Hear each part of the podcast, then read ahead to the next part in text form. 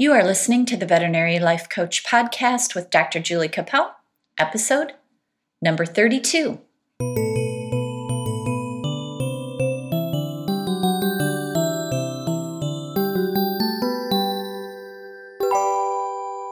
Good morning, friends. Welcome to the podcast.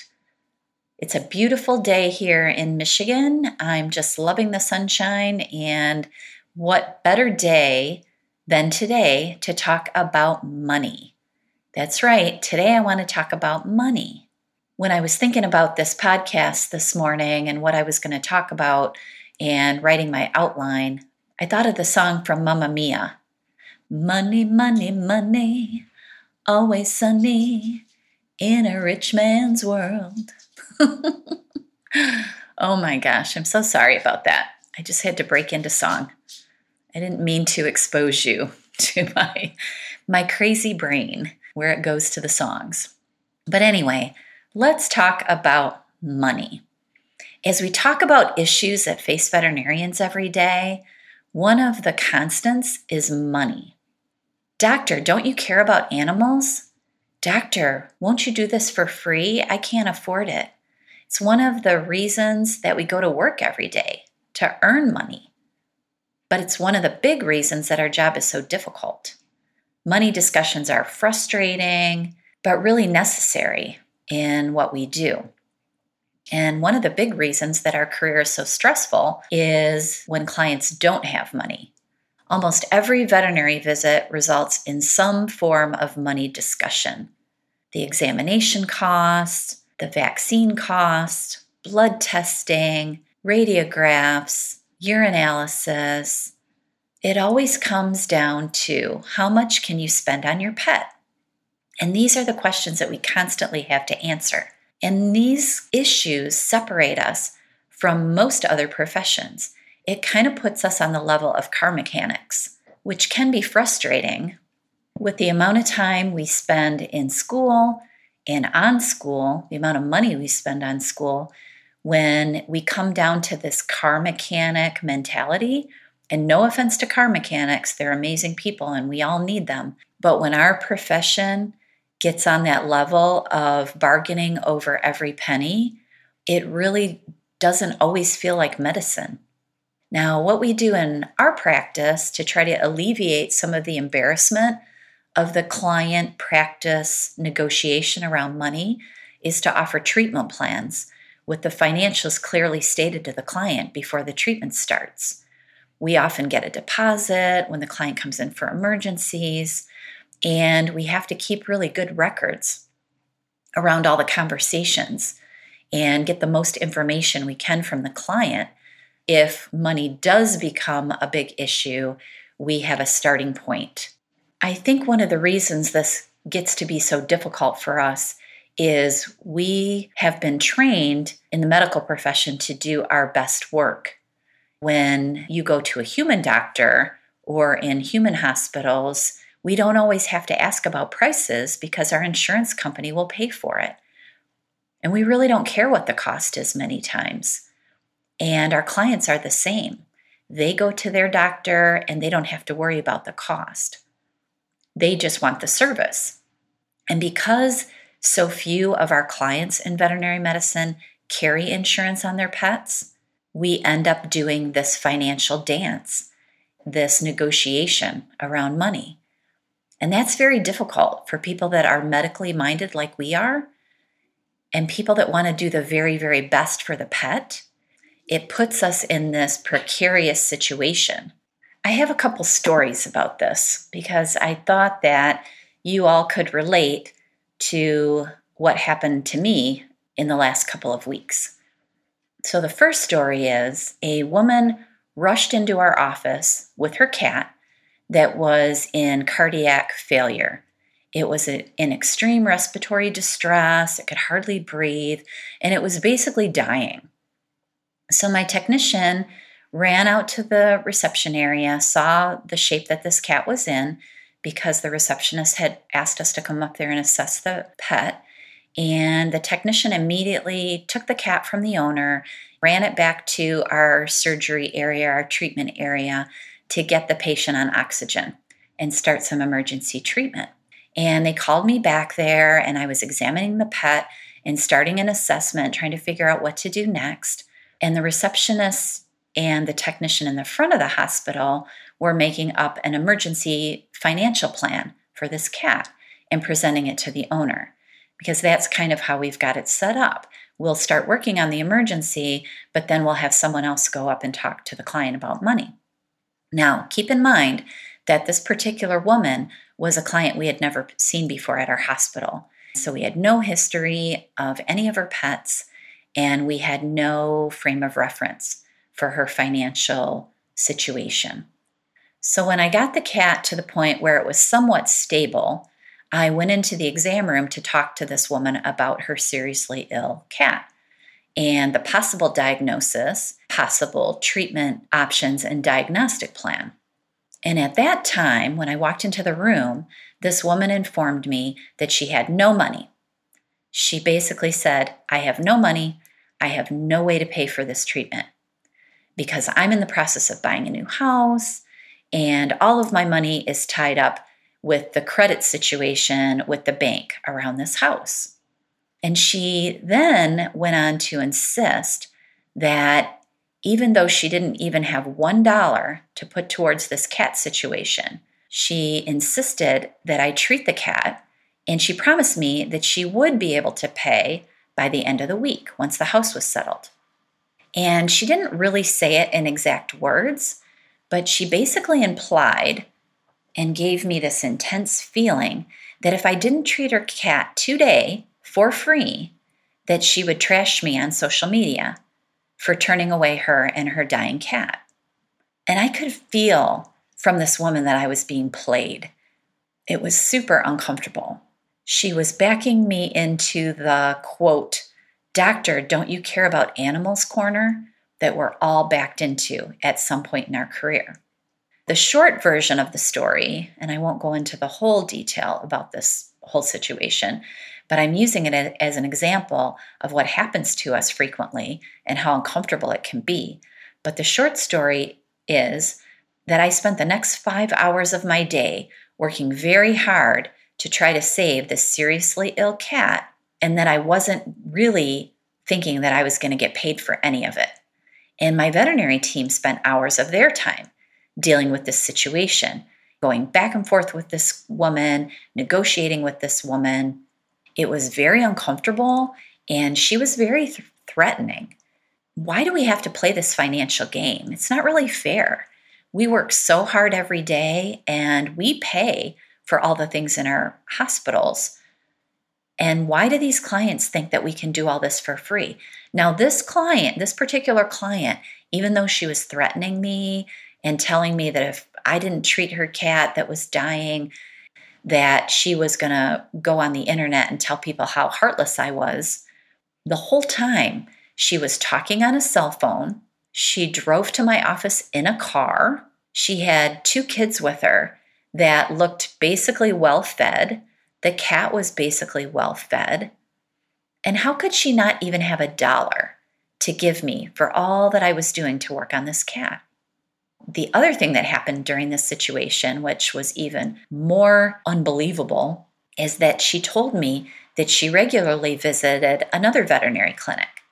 And she clearly told me that had she taken her cat to her own veterinary clinic, that they would have been happy to treat it for free. So I got the name of the veterinary clinic and I called there. When I called there, they told me they had no record of this woman or her cats. So that was another really interesting part of the story. And I called a second hospital because when I went back in and said, This hospital has no record of you, she gave me another name. They had not seen her either. So that just goes to show that clients will lie and they will manipulate us. So, what are we supposed to do in this situation? With this woman and this dying cat, my office staff and I decided to try to get her some assistance from our local humane organization. And when we did that, the woman refused to give them the proper financial information to help her apply for assistance. Because this cat was dying and knowing full well that I would never see a dime from this woman or this family, I went ahead and treated this cat to the best of my ability. It's just so unfair. And it's something that we deal with so often. So, issue number one is clients have to pay for veterinary services out of pocket. And in most instance, instances, our clients don't carry pet insurance. And many of them don't even think about having some money put aside to take care of their pets when an emergency arises. And so that leads to so many difficult conversations in the exam room around our diagnostic recommendations and our treatment options. And our hands are tied in many instances. We want what's best for the pet, but we are constrained by clients' budget restrictions. I read a study, and it was from 2017, so it's a slightly dated, but I think it's probably still pretty accurate, that said that less than 1% of American dogs and cats are insured. And the average price for pet insurance is $43 for a dog and $30 for a cat. In that same article, it talked about the average transaction in a veterinary hospital is anywhere from $150 to $250. So that means that out of all the pets that we see, including the really expensive procedures, the average is less than what most people spend for their weekly food allowance.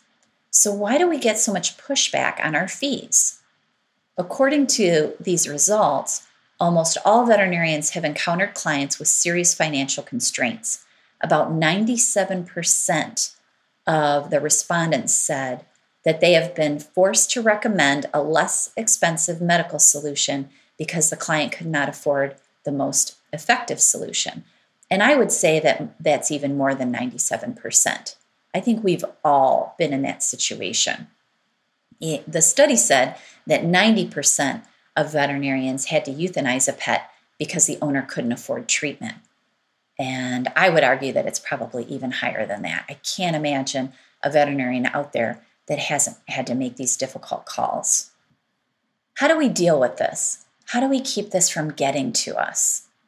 It seems like the vast majority of our clients don't understand basic economics. They don't understand that you go to work, you make a dollar, you pay your taxes on that dollar, and then you get to choose the way you spend it. The key thought here is, is that the client gets to choose where to spend their money. And they all have this pot, so to speak, of discretionary income. It's called part of their fi- family finances and they get to choose where to spend it. They get to choose to adopt a pet or buy a pet in some cases. And then we have to hope that they've considered the financial ramifications of that decision. But as we know, oftentimes they don't. And pets are considered property. And that client that owns that pet has control of our relationship with that pet. It is out of our control. So, how do we wrap our mind around that?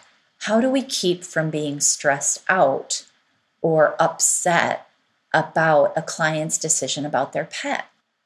The first thing we have to do is realize that it's very easy for us to judge our clients when they can't spend money on an ill pet.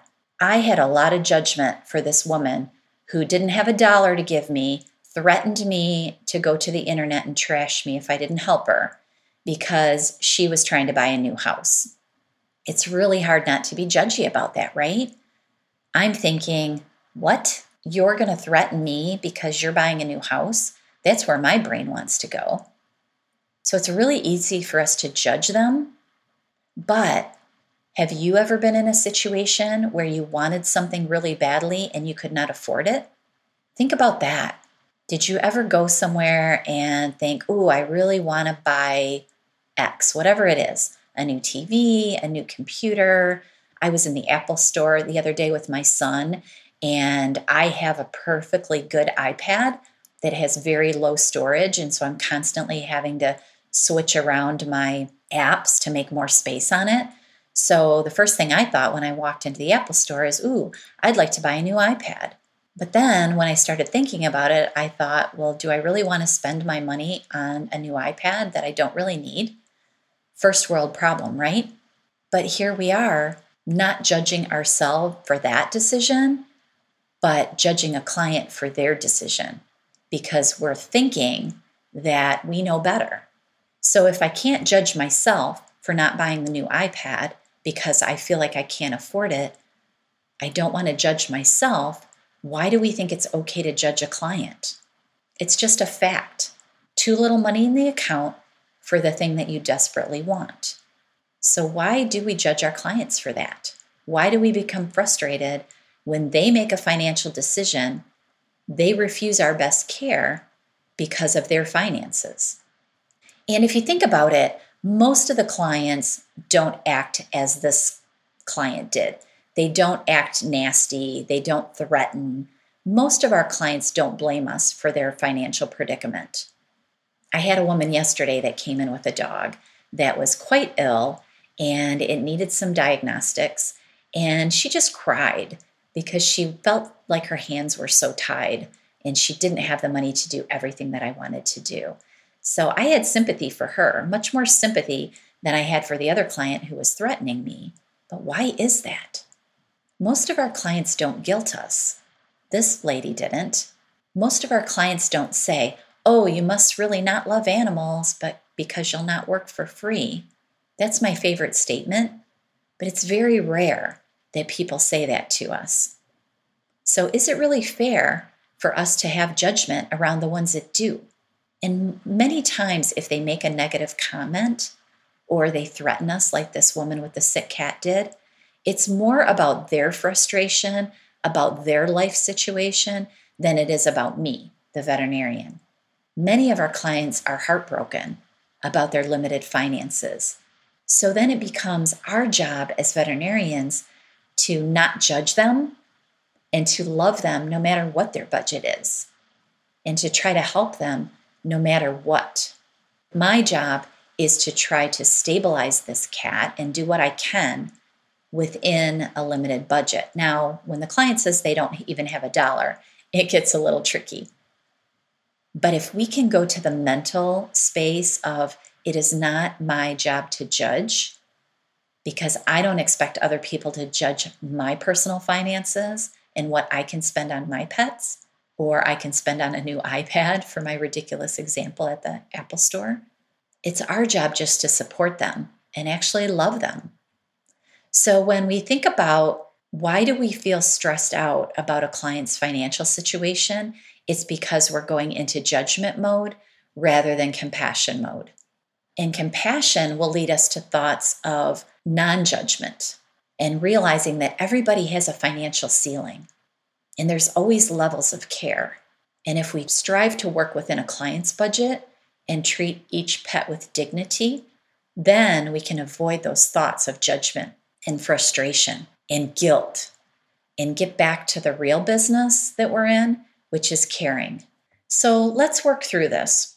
If I want to be a caring veterinarian instead of a judgmental veterinarian, what do I need to think? Because we know from talking in the past that our thoughts are what creates our feelings. So, with this woman with the really sick, severely ill cat, and my mind immediately went to judgment and frustration. So, those were my feelings. So, the thoughts that I had that were creating those feelings of frustration were why is this lady backing in me into a corner? Why is she threatening me? How dare she? What's the matter with this woman? That all her money is tied up in this new house situation, and now she's got the severely ill cat and she's putting it on me. Those were all the thoughts that were creating that judgment and frustration. So if I put myself in the exact same situation with this exact same woman and this exact same cat, and I decide that instead of being judgmental and frustrated, I'm going to be caring and compassionate. What thoughts do I need to think in order to feel caring and compassionate? I can think things like, this woman doesn't understand how ill this cat is. She doesn't understand that this is going to be a really expensive treatment for this cat, if he even makes it, because he had really severe heart disease. He's going to require cardiac workups.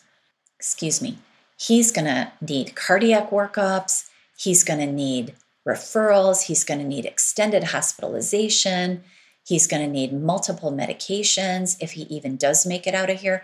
This lady doesn't understand this. She just thinks that I'm being the money grubbing veterinarian that's trying to get her cash from her that she needs for her new home.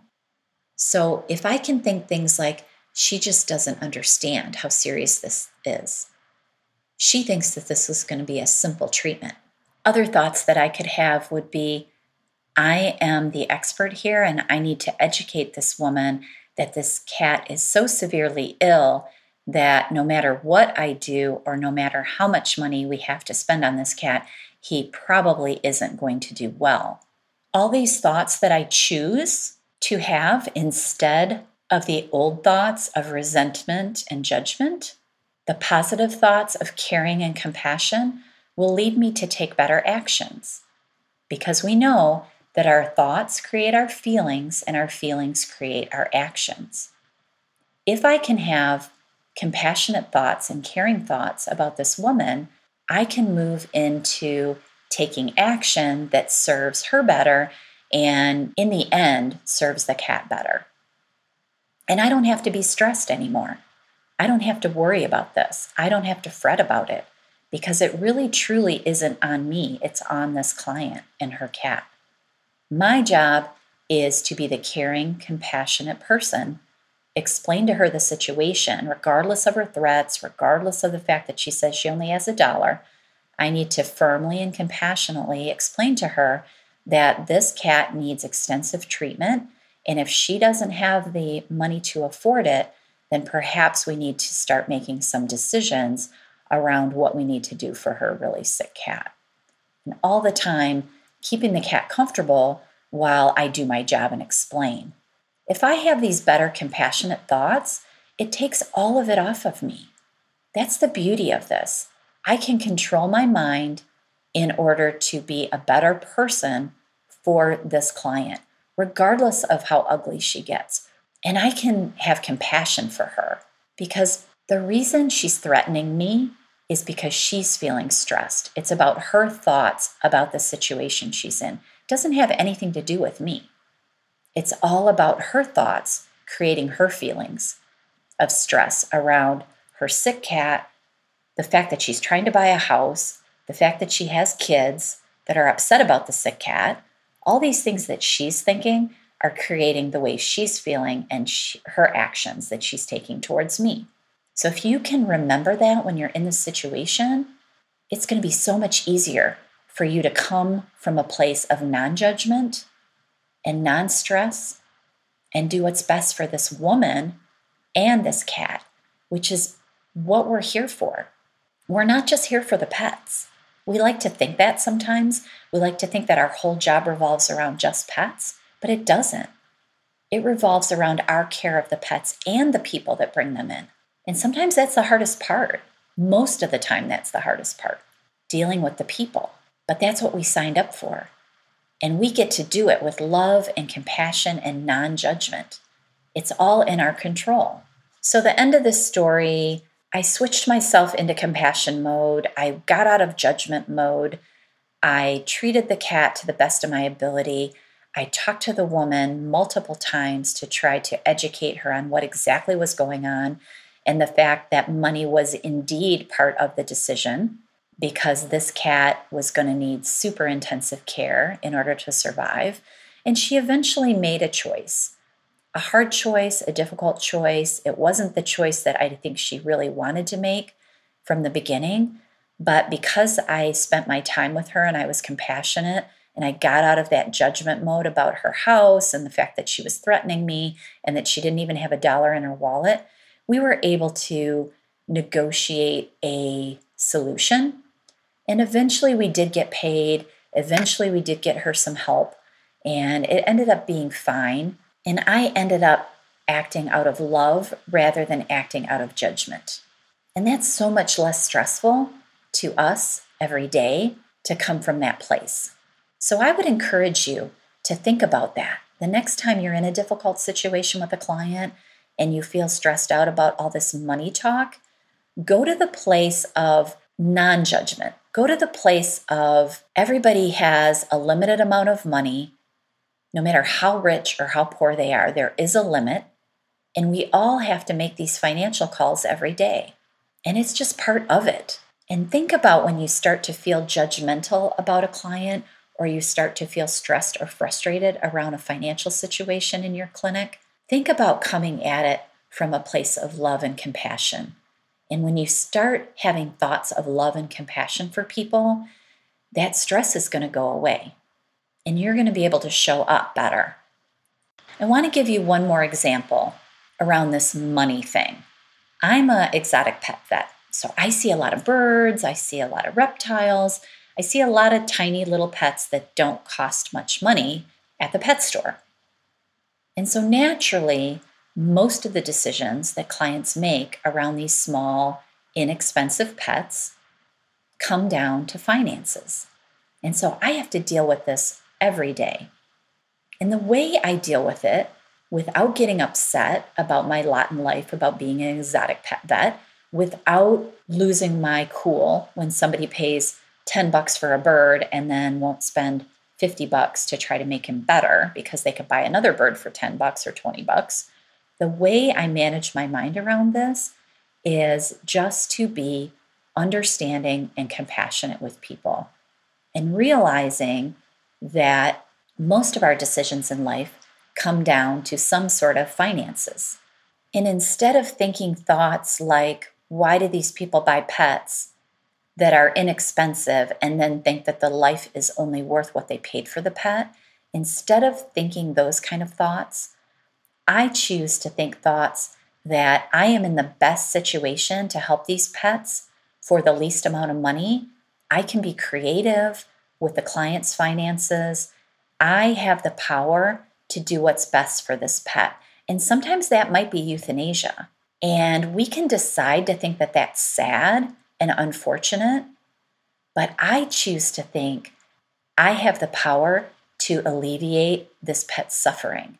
And if this person doesn't have the money power to alleviate the suffering, or they don't have the emotional strength to do it, they don't have the physical strength in some instances, because I have clients that can't handle their birds in order to medicate them and choose to euthanize rather than treat when I know perfectly well that this pet can be treated. It's the same as this financial discussion. I can choose to think that I am the best person for this job because I can help them navigate through their choices. I can help them navigate this situation. And that feels good. That is a thought that I choose to think. I choose not to focus on the fact that maybe this pet would be better off with somebody that wanted to spend the money on them. The reason I know this pet is the right pet for this person is because this person owns this pet. And so it's right because it is. And that's how I can choose to think about it. And you can choose to think about it this way too. You have the power to control your thoughts. So, being an exotic pet vet gives me plenty of practice in thinking better thoughts about my situation and my clients' situations. If somebody cannot afford treatment for their pet, then I am the best person to help them figure out what they can afford. And I am the best person to help them make choices. And then I let it go. There's so many sad things that happen in the world, and we can choose to feel sad about them. And sometimes I argue that we want to feel sad, but the trick is not living in that sadness. The trick is choosing better thoughts so we can show up better for our clients. We can choose to feel upset about the fact that our job revolves around money, or we can choose to feel good about the fact that people have some money to spend on their pets. And we have the power to design a treatment plan that fits within their budget. And it is not our responsibility, it's their responsibility. Just like it's our responsibility to deal with our personal finances and our choices around how much money we spend on our pets. Yesterday, my dog Trent had a dental, and I had to spend money on that. I got to choose when to do his dental, how to do his dental, what kind of medication I wanted to put him on, and how much I was willing to spend on that. So we need to allow our clients to have that same privilege, allow the space for them to make these money choices and not judge them. Think about it. Your thoughts create how you feel and then how you show up and how you act. And then the result that you're going to get from thinking better, feeling better, and showing up better is you're going to have a better career and a better life. And you're going to have a better day.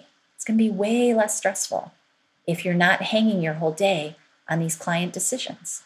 So I know this has been a long discussion about this one little topic, but I think it's critical into helping us feel good about what we do every day. And that's what it's all about. That's what this podcast is about. So let's feel good about money. Let's enjoy the challenge that we have around money. Okay, I think that's all I have to say about that today, but I'm sure we'll come back to this again. It's such a big topic. And personal finances are a big topic as well. So I want to talk about this some more, but I thought this would be a good start. Thanks so much for listening to me today. I appreciate it so much. If you have any stories about money from your veterinary life that you would like to share, send me an email at jacapeldvm at gmail.com. You can contact me via Facebook, LinkedIn, or Twitter or visit my website and sign up for my weekly words of support. Join in the conversation because we all need to support each other and we all deal with these subjects every day. Thanks so much for listening to me today. I appreciate you so much. I'll talk to you next week. Have a beautiful day. Bye.